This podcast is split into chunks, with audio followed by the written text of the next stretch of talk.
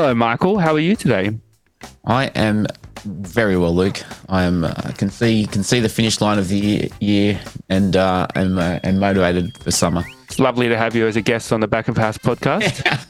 I've been very elusive. I know. It's just uh, you can you can thank my um. the people demand to know why you have been missing for two podcasts. without without um being uh, throwing my boss in it. I've been a little bit um, um, thrown in the deep end uh, with our new minister, Minister John Graham, uh, coming in and um, particularly working on what's being called the vibrancy reform agenda, which um, is legislation in the House on basically a whole bunch of things that are near and dear to our our listeners' hearts, trying to improve the environment for noise and sound management. Um, Liquor and Gaming proposed to take over single management from licensed venues, making permanent things like al fresco dining is another one. Um, there's a number of parts of the work that we've been doing, modernising the um, Planning and Liquor Act. There's a few changes coming there. So uh, it's probably the largest um, overhaul in living memory, really, for me, of um, what I think the laws are that impact going out. Um, and yeah, we've been busy on that, and just such an eye opener in um, how how how the legislative process works and cabinet and all these kinds of governmenty things that I've you know had to uh, learn very quickly. But I've been sharing that, yeah, that process, and um, touchwood, we we see those reforms um, come through. What's the uh, timeline on, I guess, confirmation of the changes? Um, have there any have been any been announced yet, or is everything still in the like in the pipeline? It's it's it's imminent, and perhaps like um, when this podcast comes out, that they may have actually been passed. It's that that close. Um, so that's in, in in Parliament next week, is my understanding. Um, obviously, it's up to Parliament to now decide, but uh, it's been, I think, for many, and you know, this has come really from the top with the Premier and uh, and my minister, and you know, happy to see that there's broad political support for it. Now um, we've got to obviously um, see if the how, how it goes through. One of the last things for anyone who's followed my own story, which um, you know I'm, I'm not being presumptive, but uh, it, it does make permanent this office in New South Wales government, um, the office of the 24 Hour Economy Commissioner, and that in technical terms means a statutory appointment. It to me like at a personal level, and it's not about me, it's about the office, but uh, it's um, it's basically saying that this stuff is a priority for government for the long term. It's not just a um, you know a, a flippant idea, and I you know I see that as you know you know a real indicator that government is serious about um, putting Sydney back on the global stage, really. Um, and you know, oftentimes we talk, don't we? And people cite a peak point being the Olympics and the area that followed. Like this is really about re-establishing us and and you know some happily and i know that it doesn't always feel like that necessarily on every shift in every bar or restaurant but the tide is turning um, by any metric. Growth in nighttime economy position in global rankings um, stuck us back in the top 20 recently. So you know it's starting to we're, we're starting to get there i think. It's um quite amazing. I'm going to ask you a question after this, but quite amazing to see the different uh, or perspectives or viewpoint on the nighttime economy and just the hospitality and sort of leisure sector in general. Like if you compare it to 20 years ago, which I know is, is a significant amount of time, but even 10 years ago, what was 10 years that the lockout laws came in? Maybe 2010-ish, Yeah, t- t- 2014 they hit in earnest, but they sort of t- t- 2012 is when they kind of you know uh, started tightening. Yeah. that's not that long ago. Like, and that was a completely different approach, um, mindset to the industry, really. So it's pretty amazing um, to comprehend how much it's changed in, in a relatively short period of time, and uh, it's pretty exciting. Like even the, the the news that I've seen around noise and new rights for businesses to make noise without, you know, the residents having, you know, the final um, or the ability to complain and have a significant impact on a business's ability to trade. Like even things like that uh, are just amazing to see. So Yeah, it goes to business certainty, doesn't it? That's what, like, essentially, that's what we're trying to do. We're trying to give businesses the confidence that they can trade late with noise, um, sound, and um, and because without that, um, you know, the, the, ability to commit capital, the ability to invest, all these things are um, not not where they should be. So, I'm it's if I'm being self-indulgent, but like for a very long time, you know, my focus through time out and then my time in is very much aimed at the business operating environment. Where we are now is getting into the, the framework, the legal, the legislative environment, and um, and and fiddling with things there. Um, what makes me excited, even more excited, is that after that comes capital. And if you can change the regulatory environment, then you can change the mood of capital in the market, and that is uh, there is no bigger lever than um, enterprise and capital. Um, and what we're trying to do is just make the conditions um, better for business certainty uh, for those doing what we love. And just quickly, anecdotally, how are you? I was in Sydney last week, uh, a very brief visit, but it felt like it was heaving. Like I hadn't felt it that busy in a really long time. I know we are approaching the silly season, but uh, it was it was busy and it felt really good. Are you seeing the same thing? I mean, the thing is that like the new venues that we're going to open are opening and open like know, great news on the late night dining scene. You know, Darrell's just opened 2 a.m. Um, curry joint, like, and there are more venues like that. I think, which is the reinvention of Sydney happening. Um, so there's a fair bit of excitement in the market. The other thing is that um, uh, as good as the city is, the there's so much more activity happening in our suburbs um, and in, across Greater Sydney in areas. You, you know, in, in, the west and southwest, there's 30 to 40 percent growth occurred mm. you know, in the last 12 months, and that's a function of people staying from working from home, and you know, um, and just the product getting better. And so centres like Harris Park and um, Lakemba, Burwood, you know, Penrith, even like there's just more and more activity going on. So um, all of that's you know, pretty good if you're me, but like obviously there's a, a, long way to go on many of these things and on the regulatory stuff to anyone who's following that story. Key to mention that don't think that this is just a one off. Like there's uh, the directive to um, this is what we could get done this year um, and we'll go again um, next year. And for me, it's about continuous improvement and just making the conditions for trade better and better and better over the next three to five years. Good stuff, mate. And do you want to um, introduce our guests for today? Uh, sure. Um, so uh, it's been a while between between podcasts for me, but um, we're about to welcome on um, uh, AJ Antony Jones, who uh, I think um, most people would be aware of in the market. Um, he's the CEO of Boathouse Group and and Ben Collis, who uh, is uh, and let me get his job title correct head of commercial and marketing at the Boathouse Group. So, um, you know, two very experienced um, hospitality uh, veterans um, now working together uh, atop of the Boathouse Group um, and positioning it for um, its uh, a future. So, um, I think coming into summer, what a great uh, pair to get on and uh, have a chat to. Yeah, nice. looking forward to it. we might as well get stuck in. Very good.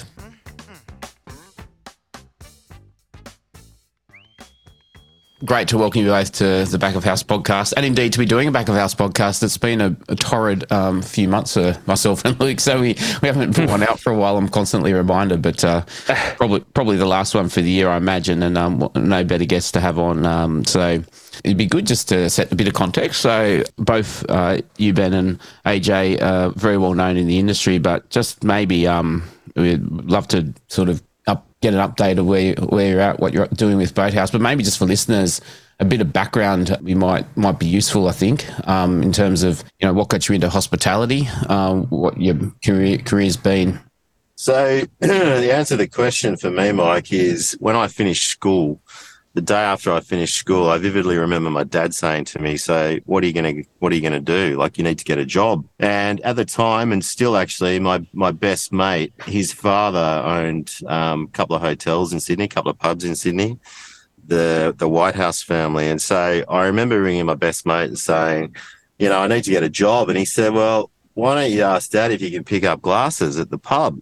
And I said, right, that sounds like a good idea. So within a couple of days, I actually started picking up glasses at what was then the Vicar, which is out at Dural. And I spent uh, the first kind of two, two or three years out there learning how to wash glasses, change kegs, pick up plates, clean ashtrays, all those awful things. Um, and then quickly realized that I thought that this was a pretty, pretty uh, fun environment, but really exciting as far as watching people have a good time. So I spent many years working um, across pubs, worked with the Thomases at the Oaks Hotel, met Andrew when I was at the Greengate Hotel, and then progressed into wanting to know more about the brand side. So I jumped over and worked for Heineken Australia at the point in time where there was the Olympics and Rugby World Cup, and it was probably four or five years of the greatest career time of my career, sorry, and had a lot of fun during that period and learnt a lot about the brand on the brand side. Then had the uh, the the benefit or the luxury of working for a couple of the champagne brands with with Moet Hennessy through Tucker Seabrook, and then I jumped back onto the to the kind of retail side or the the, the hotel side, and I owned my own business in there for a very short period of time with a bar in the city. Um, but then I jumped into working with Merivale for probably what has been the, the majority of my career over the last 15 or so years. Which bar in the city was it? I knew you were going to ask me that. So there's a little underground bar on Elizabeth Street that used to be called Bar Europa. Oh yeah, I I know Bar Europa. I remember that. I don't know if it's still trading, but there's this little underground bar, probably only held about 150 people, and, and we used to trade pretty late into the evening. And I owned it with another guy called Mark Hamilton, who's in the events business for hmm. about two or three years. It was an interesting experience. Not sure I want to go back there. Do you know what year it was, approximately? Oh, it would have been probably early 2000s. Post Olympics. I couldn't tell you exactly. Yeah, it was post Olympics, definitely. But you know, it was a it was a really good learning curve as far as learning how to run small business. By underground, of course, for listeners, he's not saying anything illegal about the operation, just for the record. But uh, I do, I do, I do once my, uh, remember being asked to leave that venue on one, one, or, one or more occasions myself, um, which was probably Might have been best me. interest, best, best interest of RSA. I was a lawyer at Allen's for a while there, so I, we uh, we used to frequent Bar, Bar Europa often. It's always great fun asking a lawyer to leave a bar, by the way. Like I had to do that on many occasions and there's never an argument. It's very surprising. yeah, yeah, yeah. Just just uh, helping us find the exit's probably the uh, main thing to do at that point. But Ben, what about yourself, mate? Like, um, it's, it'd be good to get your little uh, potted history. Yeah, sure. I'll uh, I'll give you the quick version. But um, I'm I'm a Kiwi. I grew up in, in New Zealand, and I guess um, early on in probably my, my teenage years, my older sister used to um, run the the New Zealand leg of the V8 supercars, which was um, an event that I used to get involved in every year when I was at school and help her with all the like corporate hospitality. And, um, I guess that was really the, the nest egg for me around really having an appreciation for big events. Um, and uh, as AJ said, it was really kind of seeing the way people reacted to you know great hospitality and great events and, and that thrill from it um, that you know gave me a, a bit of an itch so I went on after school to join um, a couple of media businesses. So I worked for MTV for a while, um, running some of their events and, and things, and um, and worked uh, over in London as well for another TV network. But I guess that combined with um, I've always been a really big foodie, um, really passionate about cooking, and and grew up you know cooking with my my mum and my sisters. So when the opportunity came about about eight years ago for me to join a hospitality business in, in Merivale, I really jumped at the chance um, to combine that sort of experience of events and um, and sponsorship and, and partnerships with um, you know food and, and kind of hospitality and and yeah, I took that chance back in 2015, and ever since then, I've been um, you know just loving working in the hospitality, restaurant, and bar industry. Joining a few dots here, I'd assume that's kind of how you and AJ got to know each other, particularly in the Merivale era, and then and then um and goes without saying what a impressive double act, I guess, is probably the you know without blowing smoke, but it's um great skill sets for both across different disciplines, even though related to hospitality, um, around sponsorship and marketing and events. It's um, as I'm listening, I'm thinking through some of the things I'm trying to do in my role, which is to diversify uh, the skill set within the sector, so that they it's not just one dimensional. And think like that's really about business resilience in the long term. But anyway, the then um, I suppose in what's brought us together today is really the um, move to Boathouse Group with you, um, AJ as CEO, I guess. And did Ben, you joined at the same time, or was it sort of I was probably three or three or four months after AJ I joined. So yeah, I've, I've been here for about six months. I think AJ's now about nine months. so? Like I think for Sydney siders, at least, um, well, I don't know. uh, People, I'm familiar with the group, but maybe um, it'd be good to give um, listeners an, overview of the um, operations, the footprint, um, the types of businesses, and clues in the name of it. But um, yeah, maybe one of you could uh, do that.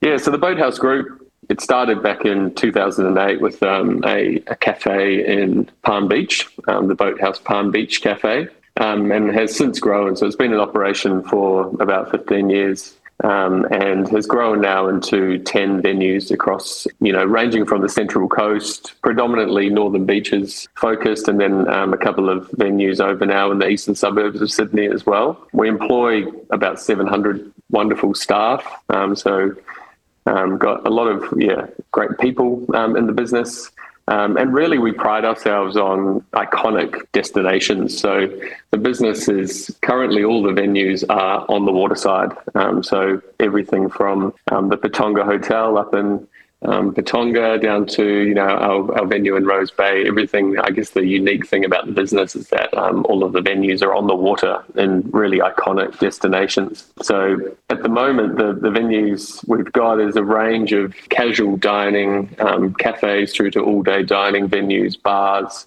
Um, we have some accommodation as well up in um, Joey House up in Palm Beach and at Patonga. We have a really strong events and weddings business, um, and one venue of ours is um, actually just a, um, event space in um, Whale Beach called Moby Dick's. Um, and we also have a homewares business with a, a homewares store up in Palm Beach and also an online homewares uh, business as well. That's a. I didn't know that about the homeware stuff. Is that like uh, a new thing, an existing bit, like a growth opportunity, or just seeing what it's looking like at the moment? And Uh, it's not new, actually. It's been around for um, quite a few years. So they had a, a brick and mortar um, site up in Palm Beach um, called the Boathouse Home, uh, where they built a homeware store, and out the back there was like a bakery and sort of breakfast offering. Um, we've recently actually turned the homeware store into like an Italian pop up called Casa, but it's actually immersed into the homeware store. So you can dine and shop basically at the same time, which is pretty cool. Um, but yeah, it's just a, a nice kind of additional element to the business. Obviously, the, the DNA of the business um, is all about sort of the, the beautiful venue styling and aesthetic, and sort of the um, you know everything from the the room styling through to the crockery and plates and things. So you know the idea of the, the previous you know owners of the business was to start to sell some of those things um, through a homewares business, which worked really well. it's um like interesting. Like I was just reflecting in terms of the adage that used to apply to Sydney, and I'm probably going to insult a few people with this one, but there was this saying that you could have a view and and great food, but you couldn't have both together. Like that was the a, a view. And one thing that's always fascinated me in my role, and AJ and I've talked about this, um, is that a city that is uh, the most excellent harbour in the world, like we we sort we, we sort of don't really, I don't think from a, a, a DNA perspective when it comes to hospitality, we're not really identified by it. Like obviously the bridge and the op- opera house and you know images of Bondi are kind of synonymous with Sydney, but it's interesting to me when that, that there's so much um, real estate and quite a bit of waterfront or water facing um, F&B, but it's just not, I don't think, a really strong uh, present company accepted perhaps um, as part of strong, stronger story as which we perhaps could have, I think. I, I agree. I think you know maybe there's a, a touch of like laziness when you've got a really great location. You don't really have to really push really hard on your um, your product and, and service, or as much as you would if you were in the back streets and didn't, didn't have a view. But it's definitely what we talk about a lot is that we don't want to be reliant on our locations. We want to match our beautiful view and locations with exceptional hospitality um, and product, and we want to continue pushing and um, and improving on that. Um, so we create, you know, really amazing experience. Um, but I'm, I'm with you. I don't think the, the Sydney Harbour is really utilised enough for what it is. It's such a beautiful, beautiful thing. I think I think the other thing that I'd add to that, Mike, is um, you and I again have very briefly discussed this, but the further that we get into this business, both Ben and I think that there's a great opportunity to, you know, use that harbour or the harbour, which is one of the most beautiful assets of this city, to connect people to venues that would typically take you a long time to drive to, and and obviously a, a significant amount of time. And we, we really want to explore and uh, have it on our roadmap to go. Okay, well, how do we get um, a boathouse transfer, so to speak, that is obviously water based that goes between our sites in, you know, Manly Pavilion and then, you know, Balmoral and then jets over to Rose Bay and then goes around the corner to CYC. And we've also got our eye on a couple of other places that are within the harbour basin that, that we think is a really unique proposition and offer that we could say to customers and consumers, hey, you know, on a Saturday or Sunday or hopefully every day of the week, this is this is our on-demand service that goes to all of our venues. Yeah, like I, it's it's something that's on my mind a bit, and um, we're in the process of refreshing the strategy, for the 24-hour economy, and um, I think the narrative and water um, is just a open, you know, such a big opportunity. But one thing that occurs to me a little bit in some of the analysis I've done, and this has been thrown up by the pandemic and the businesses that were mostly identified as what people call visitor economy and visitor economy only. Like, so a lot of um, uh, operators in the market, to my mind, maybe being polite, were focused on visitors to the ex- exclusion of residents. And then, of course, once the pandemic hit, you know, the ex- saying of um, um, being caught with your pants down a bit because there was just no visitors. And the thing about it is um, that, you know, I always think that the, as a, for many, many tourists, when I'm a tourist, you always want to go where the residents are going and having a great time, in addition to the, you know, the iconic sites around the world. Uh, and you know, to me, I wonder the extent to which some of our um, water-facing assets more generally have been, you know, uh, um, residents spurned because of that.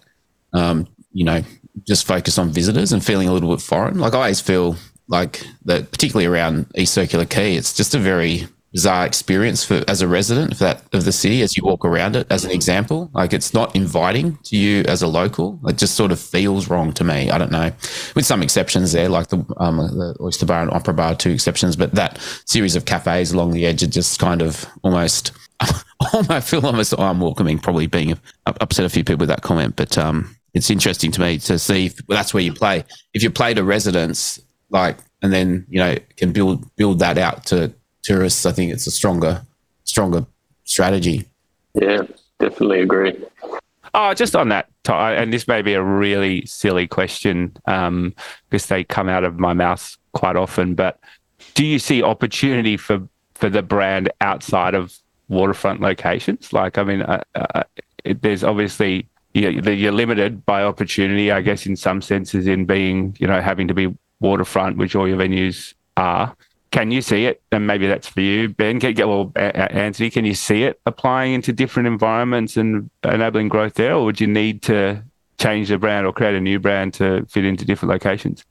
Uh, my the answer to that for me is, I think the Boathouse brand is iconic, and it's it's a brand that people love, and it's associated very heavily or connected very heavily to Ben's point around those iconic seaside uh, locations or harborside locations. Do we think that there's an opportunity to evolve the brand that has a connection to Boathouse as a you know as a, a kind of authenticity or, or mother brand? Then definitely, and we're working on that currently, and we you know, without telling you everything that we're going to be doing in our business plan, we've got a we've got some pretty exciting things that are coming up that are going to that are going to address exactly what you're asking, Luke. So, you know, the, the summary of that is we, we definitely do. We always think that there'll be a place for the iconic waterside locations with Boathouse, but there'll also be an evolution of the brand as well very soon. Without uh, asking the hard hitting questions, I can't help but observe that, uh, and if this information is accurate, that the boathouse on Blackwattle Bay,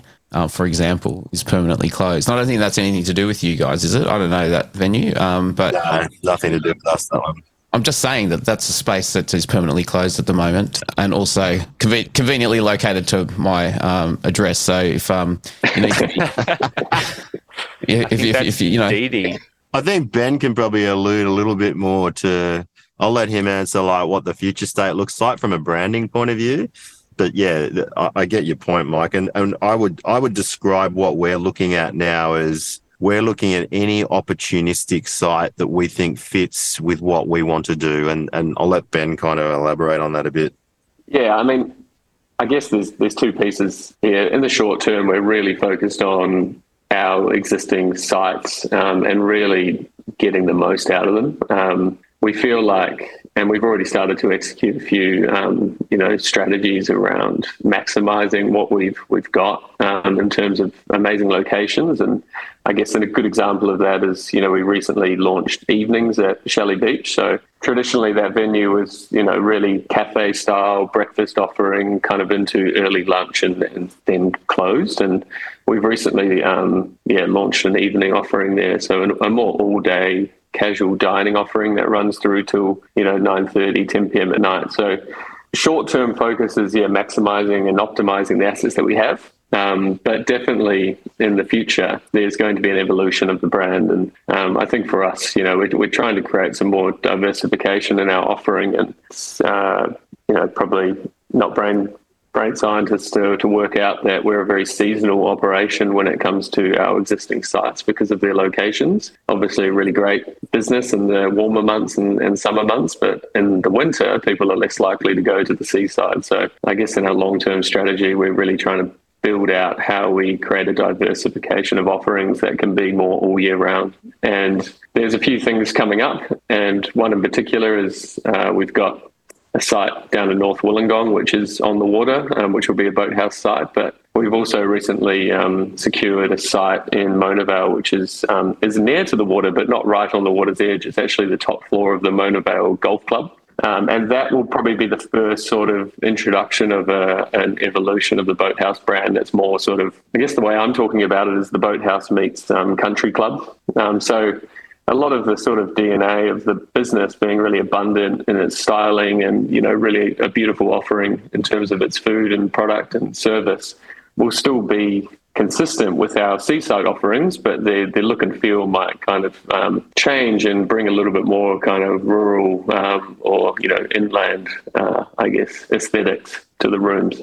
that makes sense. Is it going to be called uh, farmhouse or country house, maybe? We haven't finalised a, a, name yet, but yeah, there's a few few of those sorts of ideas bouncing around. I think you know, obviously, yeah, the Boathouse brand is is a really strong brand for us, and um, and really people know what it is, um, and we have a lot of IP in it. So yeah, the evolution of that brand, I, I would like to think we won't go too far away from um, some of those key elements. And, and the word house is obviously a big part of our brand. So that could be a nice way for us to, you know, build um, an inland offering or brand. There is a house in New Orleans. They call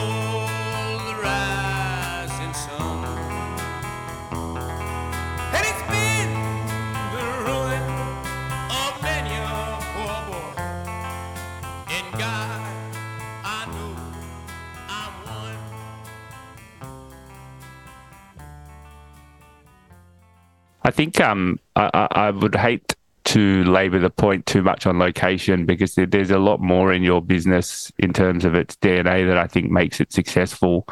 I feel like I know the answer to what it is, but I guess from your perspective, and that's purely sorry, just as having experienced it as a consumer, like it's I've got my my opinion, but how would you define or what what sort of things you look at internally that you think really drive the success of the business?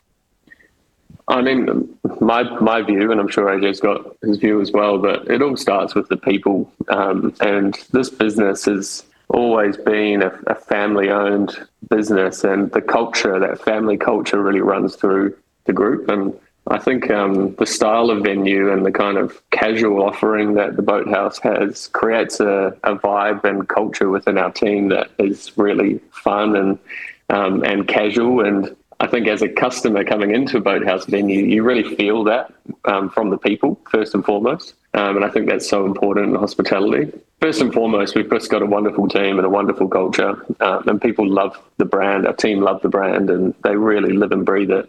Secondly, I think the business has been built on venue presentation, like the incredible aesthetic that has been you know created in some of these locations. Um, it, you know as you say it's not just dependent on the location and the view. You walk into the space and you watch people's faces just aghast at how sort of abundant the the florals and the greenery and you know the um, wallpapers and you know crab pots and all the things that sort of the the boathouse have, have become synonymous with. And it's really abundant and like over the top and you know it kind of immerses you into this you know um, different sort of world which i think has been one of you know the biggest successes of this group that's where my head was at with it uh, obviously not knowing your culture you can you can feel it in the staff but uh, the presentation of the venues. It's a the group is a great example of you know investment into presentation and how impactful that can be on the guests. I used to we used to do a bit of work with Heath Bainbridge when he was um, in the business. And I'm not going to ask you to repeat the number, but he did share with me how much the business spends on flowers each year, and it was um, it was quite mind blowing to be honest. But obviously, you know, it's a huge part of what people feel when they walk into the spaces. AJ, if we just focus on you for a second. So, and obviously you've been in leadership roles and run your own business and those things for a while, but taking on a CEO role is always a challenge uh, for anybody. Like, what's it been like? How, what are you enjoying? What are the main challenges been in the first little while there? I think taking on this role was exciting for me because I'm a, a, in a point of my career where I felt as though I was ready to lead a business and, and particularly a, a reasonably large business. First and foremost, my first protocol was surround yourself with great people. And I definitely inherited a few of those in the boathouse team. Some I didn't feel like were probably the right fit for the future state and thinking and what we wanted to achieve. Uh, and then there were the likes of people that I know throughout the industry who um, were interested in in coming and working with me, uh, and a couple of them who were previous colleagues from you know past years. And Ben also showed his interest in coming and working, and and I felt as though that he and I had worked very well together. And so, you know, again, primarily is build a great team and surround yourself, particularly when, when you're in my role, of people that you can trust and equally people that have got skills and capability that are better than yours in their particular fields. And I, I remember a, a quote I either read or heard and someone saying that, you know, the CEO's role is, is or can be sometimes the loneliest in the business because you are, you know, you, you constantly try to make good judgment calls or great judgment calls. You're constantly trying to work out how you're going to make the business more profitable, but you're equally trying to balance obviously all that from a brand point of view. And to your point, Luke, you know, things like looking on the P&L and seeing the amount of money that's spent on flowers and you think, well, that's a pretty easy red pen slash and burn, but got to be careful and guided. And particularly with people like Ben, for me to go, you know, our brand is really important. It's not all about the, the bottom line result. So I, I think after nine months in, I've uh, I've got a great team of people who I trust implicitly, and I really try to, and I think I do. Ben can probably answer. I think I I let them do their jobs, and I really try to just let them give me great advice on what they think should happen. And there are sometimes tiebreakers, and you know you got to make calls on thing, but I am very confident that we've got the right people in our leadership team, and I'm also very confident that we've got uh, the right people, you know, in our group roles, and also our VMs are, are, are very good, and and there'll no doubt and inevitably be change in some of those roles because people come and go. But I'm excited about the future. But it's you know to summarise all that, it's exciting. I wake up every day and know that I'm going to be faced with a series of challenges, but I'm also surrounded by people that can help me make the right decisions you obviously came, AJ, from a very large role. Um, two part question here. Maybe it's one answer, but is the how different is this role as CEO to your previous role, given the, the scale um, of it, and obviously uh, understanding your position in that business? And is the CEO role in general different to what you thought it was going to be? Are there different responsibilities than you envisaged? Good question. Uh, I don't think it's different. There is definitely, it is different to the role I was performing. The difference in the role that I'm now in is that there is uh, a lot more engagement with the key stakeholders in the family that own the business outright. And that takes, you know, a fairly significant amount of, of time and energy of my day to day role because they, they, they're not effectively by their own admission or description, they're not hospitality people. They're very they're very successful um, operators in in the property field and development and so forth. But I find myself uh, sitting in and participating in a lot more discussion around um, finance matters, funding, expansion, growth, which are all the things that you would expect the role to be involved in. But what it does do is takes away a lot of the time that I probably have previously spent working, you know, with Ben, for example, on on things that are either very heavily brand related. But but again, it comes back to for me, I'm very confident that I've got the people in my team now that I've got to step away and stop doing those things and let those people do those things. And I've got to actually focus on how the business performance looks and equally bringing bringing great people into the business. And and that I take that quite seriously because the the team that I have around me is a reflection of of who I am. And quite frankly, when we walk in to see a bank or when we walk in to see a business partner, then those people are going to judge our business, but equally me and my team on how they think we're going to perform in this industry. And luckily, we've had great success in in being able to sit down with with people that want to invest with us in the business. And I don't mean from a financial capital investment. I mean brands wanting to invest with us in our business because they can see the the caliber of the people that we have that are going to take this business to the next level. I'll just ask a couple of specifics as well, then, uh, because I think you mentioned 700 odd. Um, and then uh, in terms of the, your immediate team, obviously, you, I think you've built that um, in the last nine months or inherited and remolded, no doubt. But have you had to go more broadly across the organisation with cultural reset activity? Is there a, a, someone in the leadership team that looks specifically after um, people culture matters. Um, I, I, I, see that one as not my job. I see that as our job. Uh, I think that the, the senior team sets the tone and the culture of the business every day. And have I had to reset it? No, I, I am very fortunate that I've inherited a, a fantastic business and a lot of great people in that business.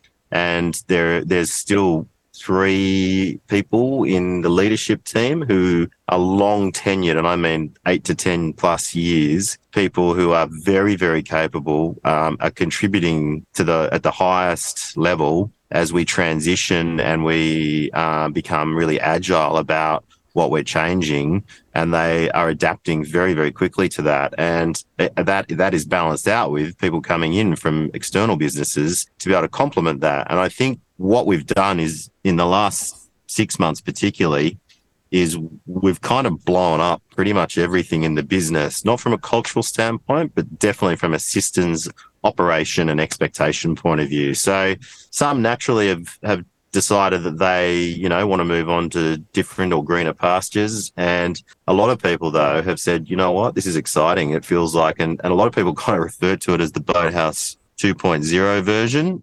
And uh, that's exciting to me because the, the agility piece on going, you know what, we're going to change that system. We're going to change that system. We're going to change actually, you know what, we're going to change all the systems because we think we're going to get better business intelligence out of it to make better business decisions together has been quite remarkable. So definitely haven't inherited a poor culture at all. We're just building on what was already here.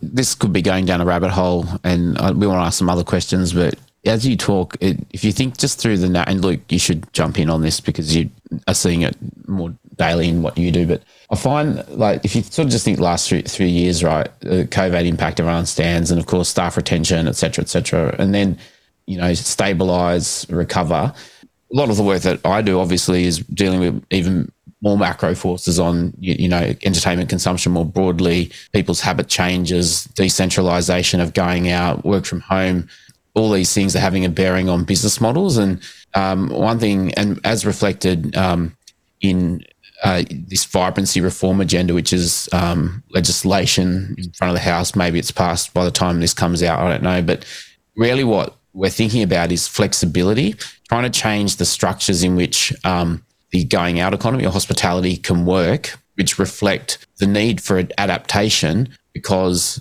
things have changed. And the thing that listening to you talk about from an organizational perspective is, and I'm sure this happens at other times, but I think more dramatically now um, as we embrace a new uh, era, really, um, for any number of reasons, is the ability to, as leaders coming into an organization, either bring some people in, take some on the journey, and, and all with a view to embracing a new future. It doesn't suit all people all the time, I guess. And in um, other corporate environments, um, you know, there's a, sometimes you see whole leadership team, you know, replaced behind a CEO, etc. But I think for this sector, and Luke, you know, I don't know whether there's any other comparisons in the market, but such an advantage if you can uh, bring uh, a good chunk of the business and the team with you through major systems overhaul, through revisioning, etc. Um, because obviously you, are not having to build everything; you're just re- recalibrating, or, or, use the word pivot. Probably is a bit tried, but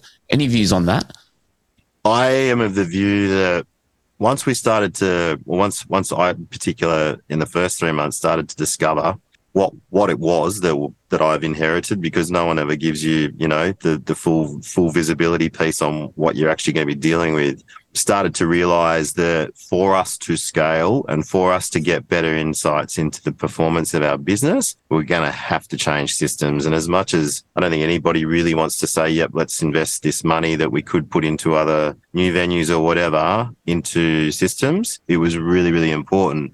The second part of that, Mike, to your question was, if we're going to do that, the disruption is large, right? We all know, like changing a system, regardless of how big or small it is, it's disruptive and you got to communicate it.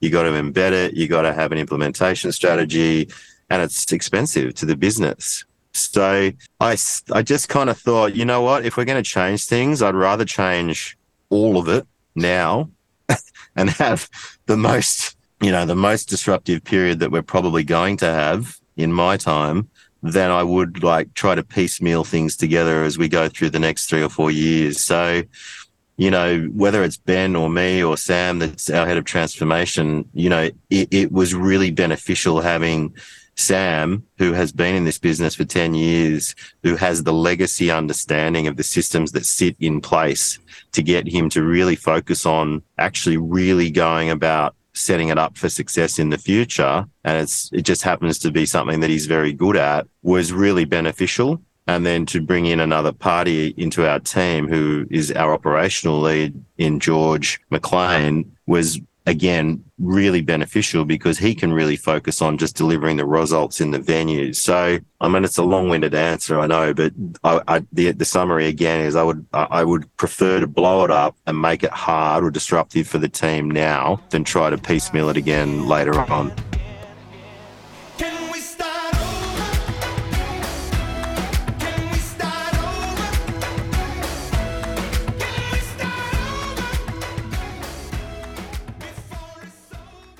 Maybe we can just talk about, you know, the it's coming towards the end of the 2023. Like, how's um, what are you seeing across the sector? How what's the vibe? How's things going? Um, optimism, affordability issues. Uh, what's exciting you in the industry? That I mean, I guess from the current market point of view, and I'm sure you've had conversations with lots of people in the industry. There's there's definitely a, a shift happening in consumer behaviour in hospitality, and for us, what we're really seeing quite clearly is um, a bit of a surge in our more casual offerings um, in terms of locations like um, Shelly Beach Cafe and, and, Balmoral. They've really been performing really well. And, you know, the, I guess the hypothesis there is that people are kind of um, trading down, but they still want to go out and have that social occasion. Um, and, um, but at the same time, we've obviously seen you know what's happening in the in the economic um, environment for you know the last six months. And we've been really focused on innovating and um, and focused on uh, improving our product and looking at every sort of opportunity we can to drive foot traffic into our venues and, and really compete um, with what is you know I guess a, a challenging hospitality environment at the moment. So over the last three or four months, we've implemented multiple projects um, that are really addressing some of that headwind, I guess, that we're seeing with regards to the industry. Um, working on product overhauls, new menus. We've rebranded um, a couple of venues. We've extended trading hours in venues to try and open up, you know, new um, consumption occasions. We've, you know, tried a whole host of things. We've also really started to invest more into entertainment. And we've engaged a local musician. His name is Sean Marchetti. He's a local Manly musician, but we've brought him on as like a music director, and we've you know committed to a, a significant investment um, into live entertainment um, and um, local artists, especially in the Manly area. So down at Manly Pavilion, which is one of our venues, we've got live music now every Friday, Saturday, Sunday. Um, over at Shelly Beach, we're starting to invest more into Fridays and Sundays live music there. Um, we've um, got live music every weekend up at Patonga. Um, we're looking at our summer programming and we're just looking at more opportunities to bring live music into our venues to really, firstly, try and attract more people.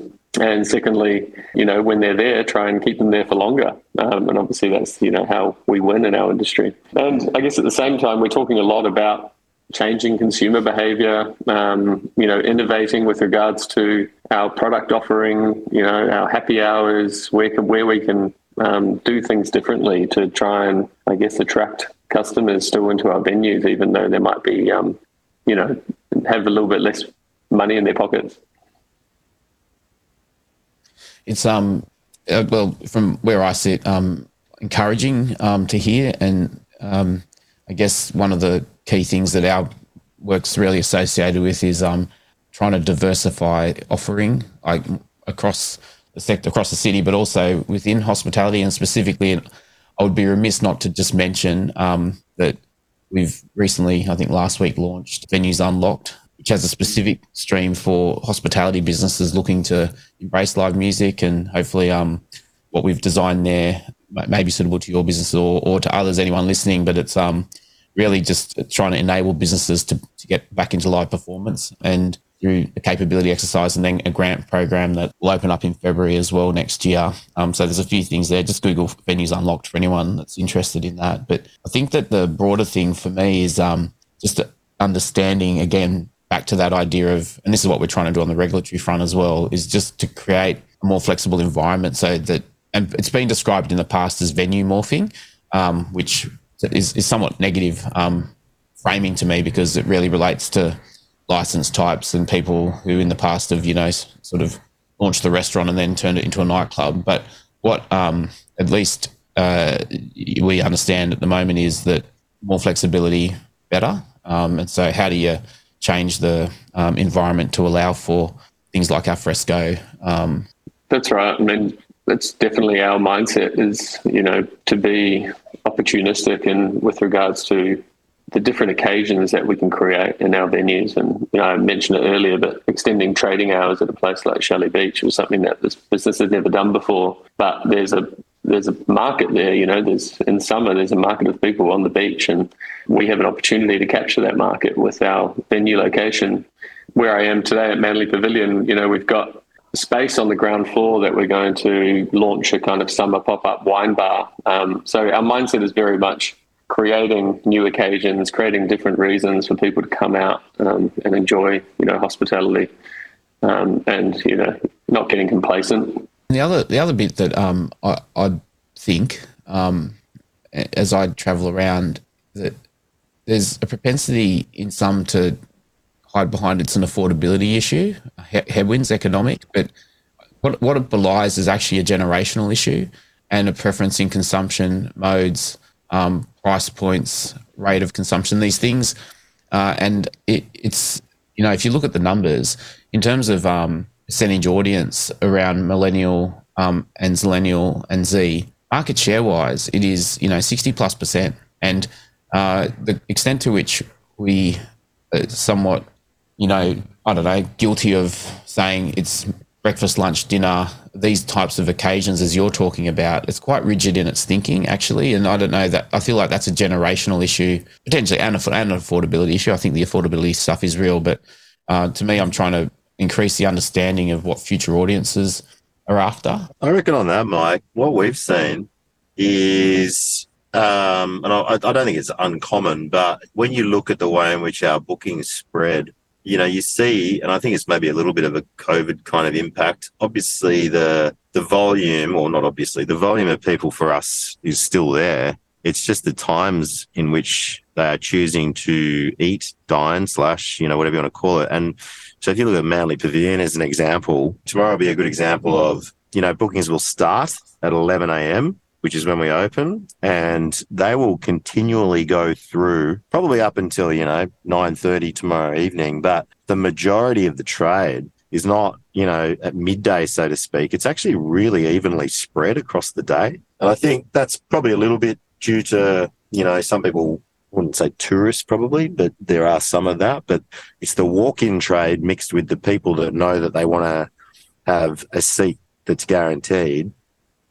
But then to Ben's point about Shelly, you see Shelly Beach, which actually books up quite early in the afternoon slash evening, you know, five o'clock bookings for people coming out with their kids. And whereas, you know, if I go back 10 years, you know, my previous role, you know, you wasn't, wasn't uncommon to see bookings at, you know, 8.30, 9.30, that kind of thing. But you, ne- you never kind of really got the early, early bookings. And I think that behavior's changed quite a bit. Agreed.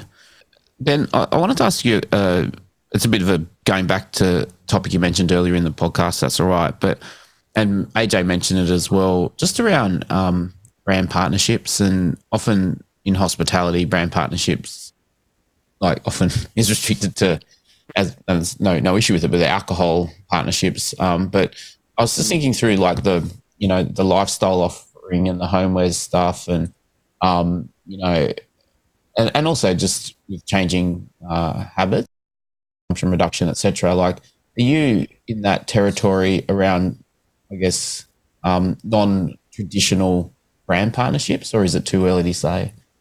Uh, I mean, definitely. Um, I think entering into this business, and it's it's quite a different business, even though it's a hospitality business, to kind of the environment I've come from. So it always opens up a whole new world of sort of opportunity with regards to how you can approach brand partnerships. But to your point, there's there's the natural, you know, brand partnership fits, which obviously sit in the kind of beverage world.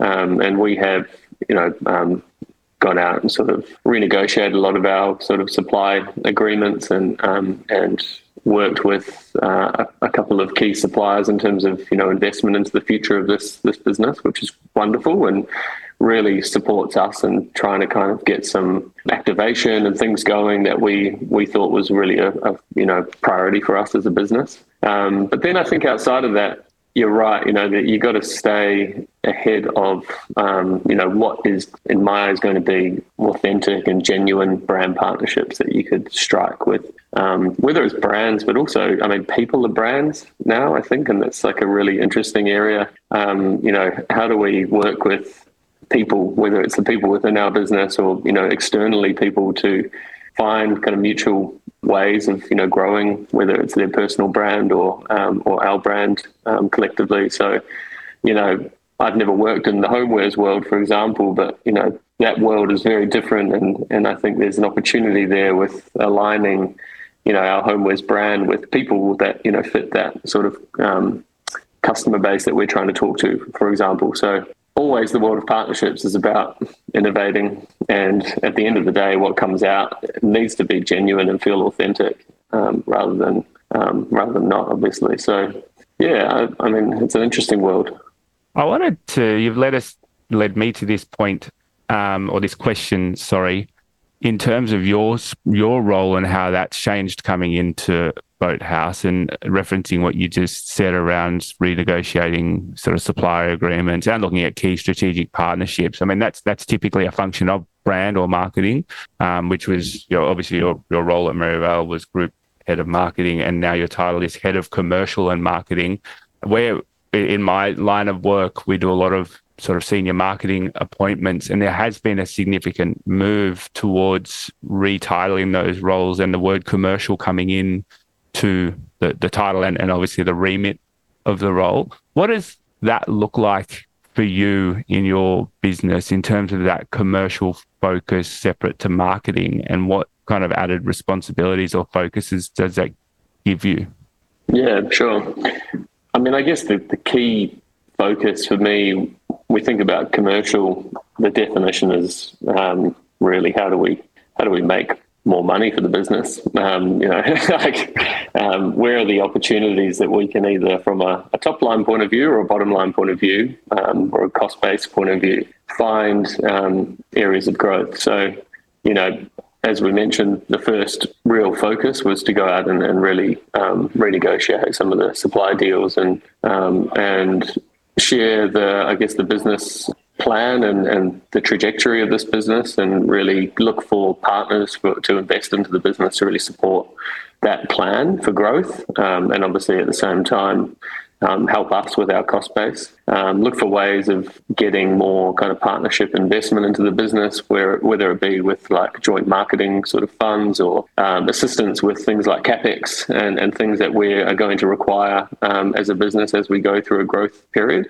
But then at the top at the top end, I think we're like the marketing and commercial piece kind of come together is like how do you actually grow the business in terms of how do you get more people into through the doors and how do you actually get them to spend more while they're here? So I think the marketing side of that, you know, if you go back to the, the basic marketing, you know, um, definitions of, you know, product, price and, and promotion is really where we've just gone back to basics and really focused um, on have we got the right product, and so really pulling together the team and um, and collaborating on what we think um, our product is and where it should be, um, and where we should focus attention. And then I think one thing that this business, you know, wasn't probably focusing enough attention on was combining the decision making with you know the marketing function of the business and the product side of the business and making decisions that were beneficial to you know both i guess functions so you know i'm a firm believer that you create product that is easy to sell you know and and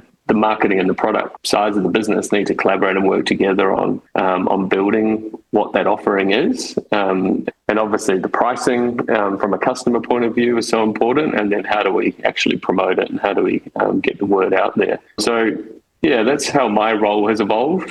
I'm a lot lot more sort of involved in the broader business than probably my previous positions and less so kind of in one lane or, or one sort of marketing function which has been really exciting for me. It is. It's definitely a, a trend that's emerging, and not just in hospitality businesses, but I think it's you know my background. I was in a group marketing role in a in a different hospitality business many years back, and there was always that friction point between marketing, understanding operations, and how the activity would impact a business. And and it's right. uh, there are uh, there are many businesses that I know of who are, who are repositioning sort of senior marketing roles into being more commercial. But um, I think probably interesting for people listening who maybe aren't looking at that at the moment and understanding how common that that trend is. But it, it also belies a very different skill set because not everyone I've ever worked with in marketing could go into a commercial role because they just, you know, the, the financial acumen or commercial acumen just, you know, can be lacking. I think to your point, Luke, that that is exactly the meeting point that that is is the learning, particularly over the years, you know, many many years. But uh, Ben and I and the rest of our team, whether it's Sam or James, it doesn't matter who it is. We're all responsible for the result. It's not I'm responsible for the result, and you know Ben will do his job and James will do his job.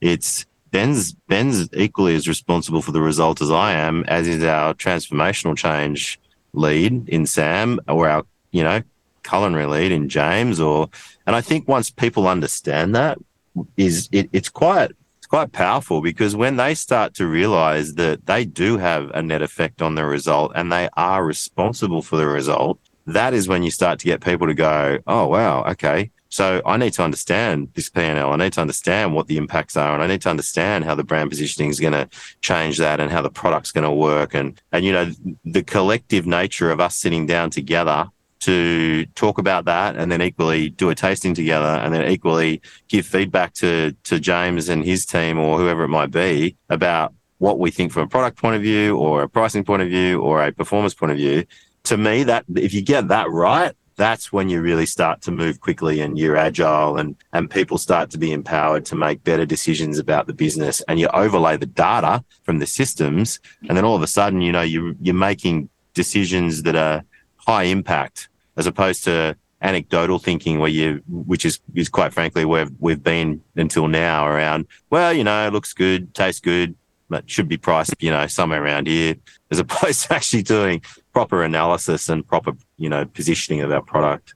I think the thing i've learned over the years in hospitality is that if your product's not 10 out of 10 there's no point going out and, and marketing it and driving you know people into your venue because mm. it's all about the product and experience. And you know you might be able to get people in there once but if they don't have a good time they're not going to come back again. So you know really that's where we need to focus all of our attention in terms of getting that to a 10 out of 10 and then when we feel like we're really perfect then we start to drive people in there, and that's when the kind of snowball effect starts to happen. Sounds so simple when you put it like that, doesn't it? Have a good product, tell people about it, and you should be all good. Yeah, Yeah. exactly.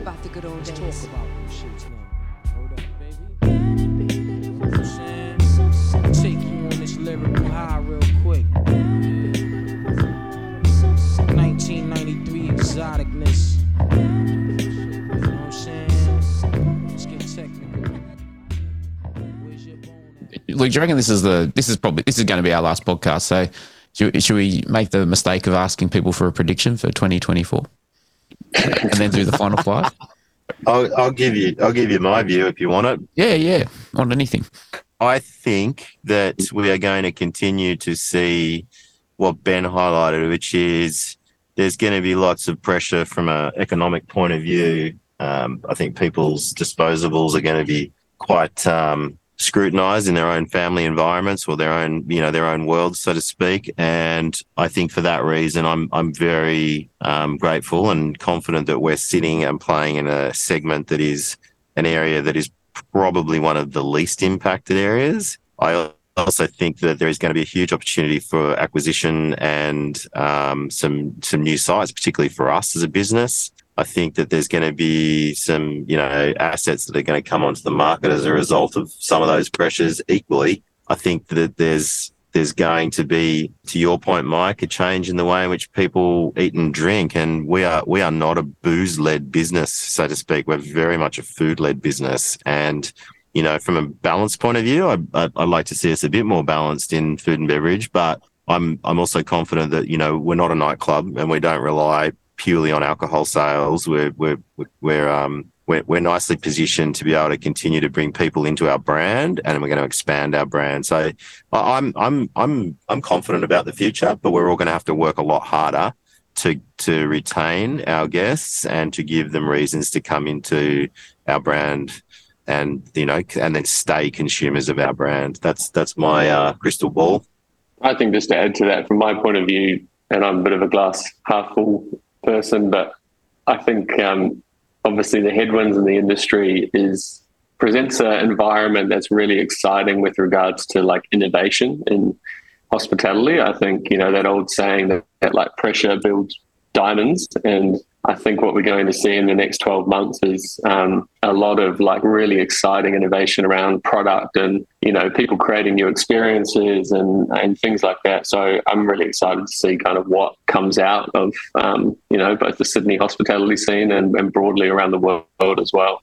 Um, excellent. And, and just kind of um, in, in response a little bit, one of the things that occurs to me with your business and also for others listening is that we, we are getting closer to international visitation normalizing post COVID. Like it is still a missing segment in the market. And obviously um, for Yeah. you, particularly with your assets, um, probably um, well positioned for you, you know international inbound as it as it normalizes in the next um, 12 months. So I do I do take the opportunity just to recognise that we're still you know, there is a bit of our market which hasn't necessarily returned.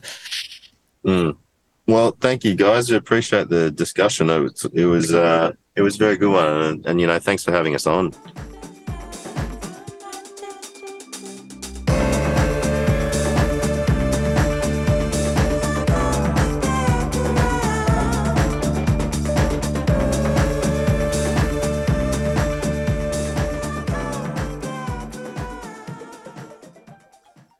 Want to do our final five, AJ, um, with your ten? So we will ask the five questions um, and each just give an answer. We won't rip through you one at a time. So, um, favorite book that you have read recently or podcast that you listen to? Ben, you go first.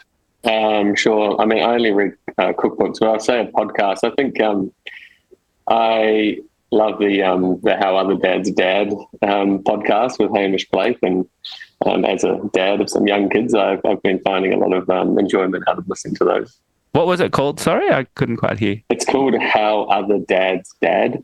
All right. Um, it's Hamish Blake's podcast, um, Nice. and he has you know other dads on, and they talk about their their kind of dad approach.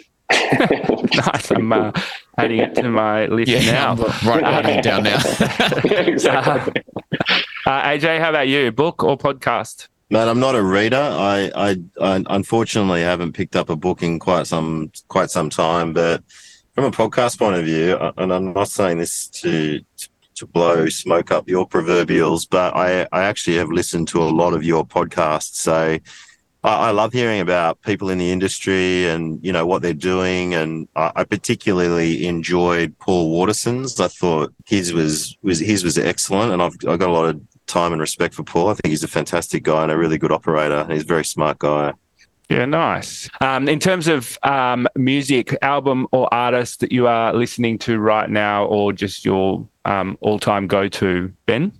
I, my kids really uh, decide this, but I'm really into that um, that Doja Cat song right now. I guess would be my favorite song. Paint the town red. Nice. I've got Vampirina on uh, loop at the moment. How about you, AJ? Well, my, mine's a bit mine's a bit strange and a bit obscure to be honest, but a bit bit like Ben. So I got a I got a 16 year old and he has recently discovered Ice Cube, and I've been listening to Ice Cube recently because it's been on his Spotify list, and I jumped in the car the other day and it started blaring through, and I and I started to reminisce a little bit about my age, and I, I was having a bit of a laugh. So I've been listening to Ice Cube in the last couple of weeks, which has been quite funny to be honest with you. yeah, right. That's good. Um, it doesn't get old. Uh, well, maybe it does. I haven't listened to Ice Cube for a while, but it's still good stuff. Drink. Favorite drink right now, Ben? Uh, I'd have to say Campari and soda. My my go-to right now. Yeah, cool. How about you, AJ? Uh, I'm a little bit different, mate. I'm a bit more mature as far as age goes than, uh, than, than Ben is. So I, I've got to say, I really, really enjoy a nice quality glass of Shardy. So I, I love a beer on a hot day, but I can't and don't want to drink as many of them as I used to. So a nice glass of Shardy. Yeah, nice. Any uh, particular um, brand you would call out? Oh, I, I'm a I'm a big Tolpuddle Chardonnay fan, but I can't afford to drink it all the time. But it's a it's an exceptional wine. I really enjoy it. Yeah, it is good. Uh, ben, favorite venue anywhere in the world, domestic or international, doesn't matter. I'm going to have to be a bit biased on this one. Um, bit of a shameless plug, but our uh, our new Italian pop up up in Palm Beach, the Casa by the boathouse. I think I went there on Saturday night. It was awesome. Like great experience, great food, great great pizza, um, really good cocktail list. It's really fun. Yeah, nice. AJ? I actually hadn't thought a lot about this. Uh, there, there, there is an occasion that I remember overseas that I was blown away by, as far as just a wonderful location setting, and probably, you know, it's not an exceptional starred restaurant by any stretch, but I went to Blue Marlin in Ibiza and had a one of the best long lunches I think I've ever had in my life. So I've got to say that was that was an exceptional and still well mem- remembered occasion. Okay, finally, who are you uh, most inspired by? It can be in hospitality, doesn't have to be. Um, but Ben, for yourself? I think um, I'd like to keep it local and Manly, and I think there's a really cool kind of hospitality scene developing. And um, one of the, the groups I'd refer to is they're called the Good Good Company, and they've got a couple of venues like Buster, and they've got a wine shop called Winona, and they're doing some really really cool stuff. So I think I'll um, I'll plug them. Yeah, nice. How about you, AJ? I am probably more um, rather than another group. I'm, I've been lucky enough and inspired by a range of of fairly influential people, I guess, in the industry. I think uh, James Brindley, the the ex MD of Lion, was is an exceptional operator. He's a very smart man. I've got a lot of time for him, and and I often refer to him for, you know, um, advice and counsel. Uh, equally in a similar industry, but but different different um, um, drinks provision. Brian Fry from Pernod, I think, again is a, a fantastic human being who has has again given me plenty of good counsel over the years and has been a great business partner for for a long, long time. So that those two are the the two that stand out for me. Yeah, nice.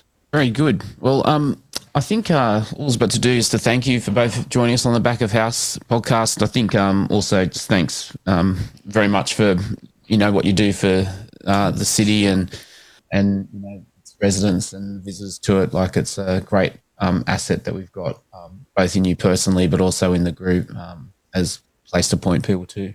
Was experiencing the best of our our, our harbour city. Um, and I wish you the best for 2024. Yeah, thanks, guys. Thank you so I, much. I want to want to uh, I want to thank Luke for soldiering through this because you can tell that he's not very well. So well done to you, Luke. Thank you, mate. All good. Hopefully, we get a chance to catch up uh, in person ahead of Christmas if time permits. Yeah, good one. Thanks, guys. Appreciate good. you having us on today. No worries. Thanks, Yeah, thanks for having us.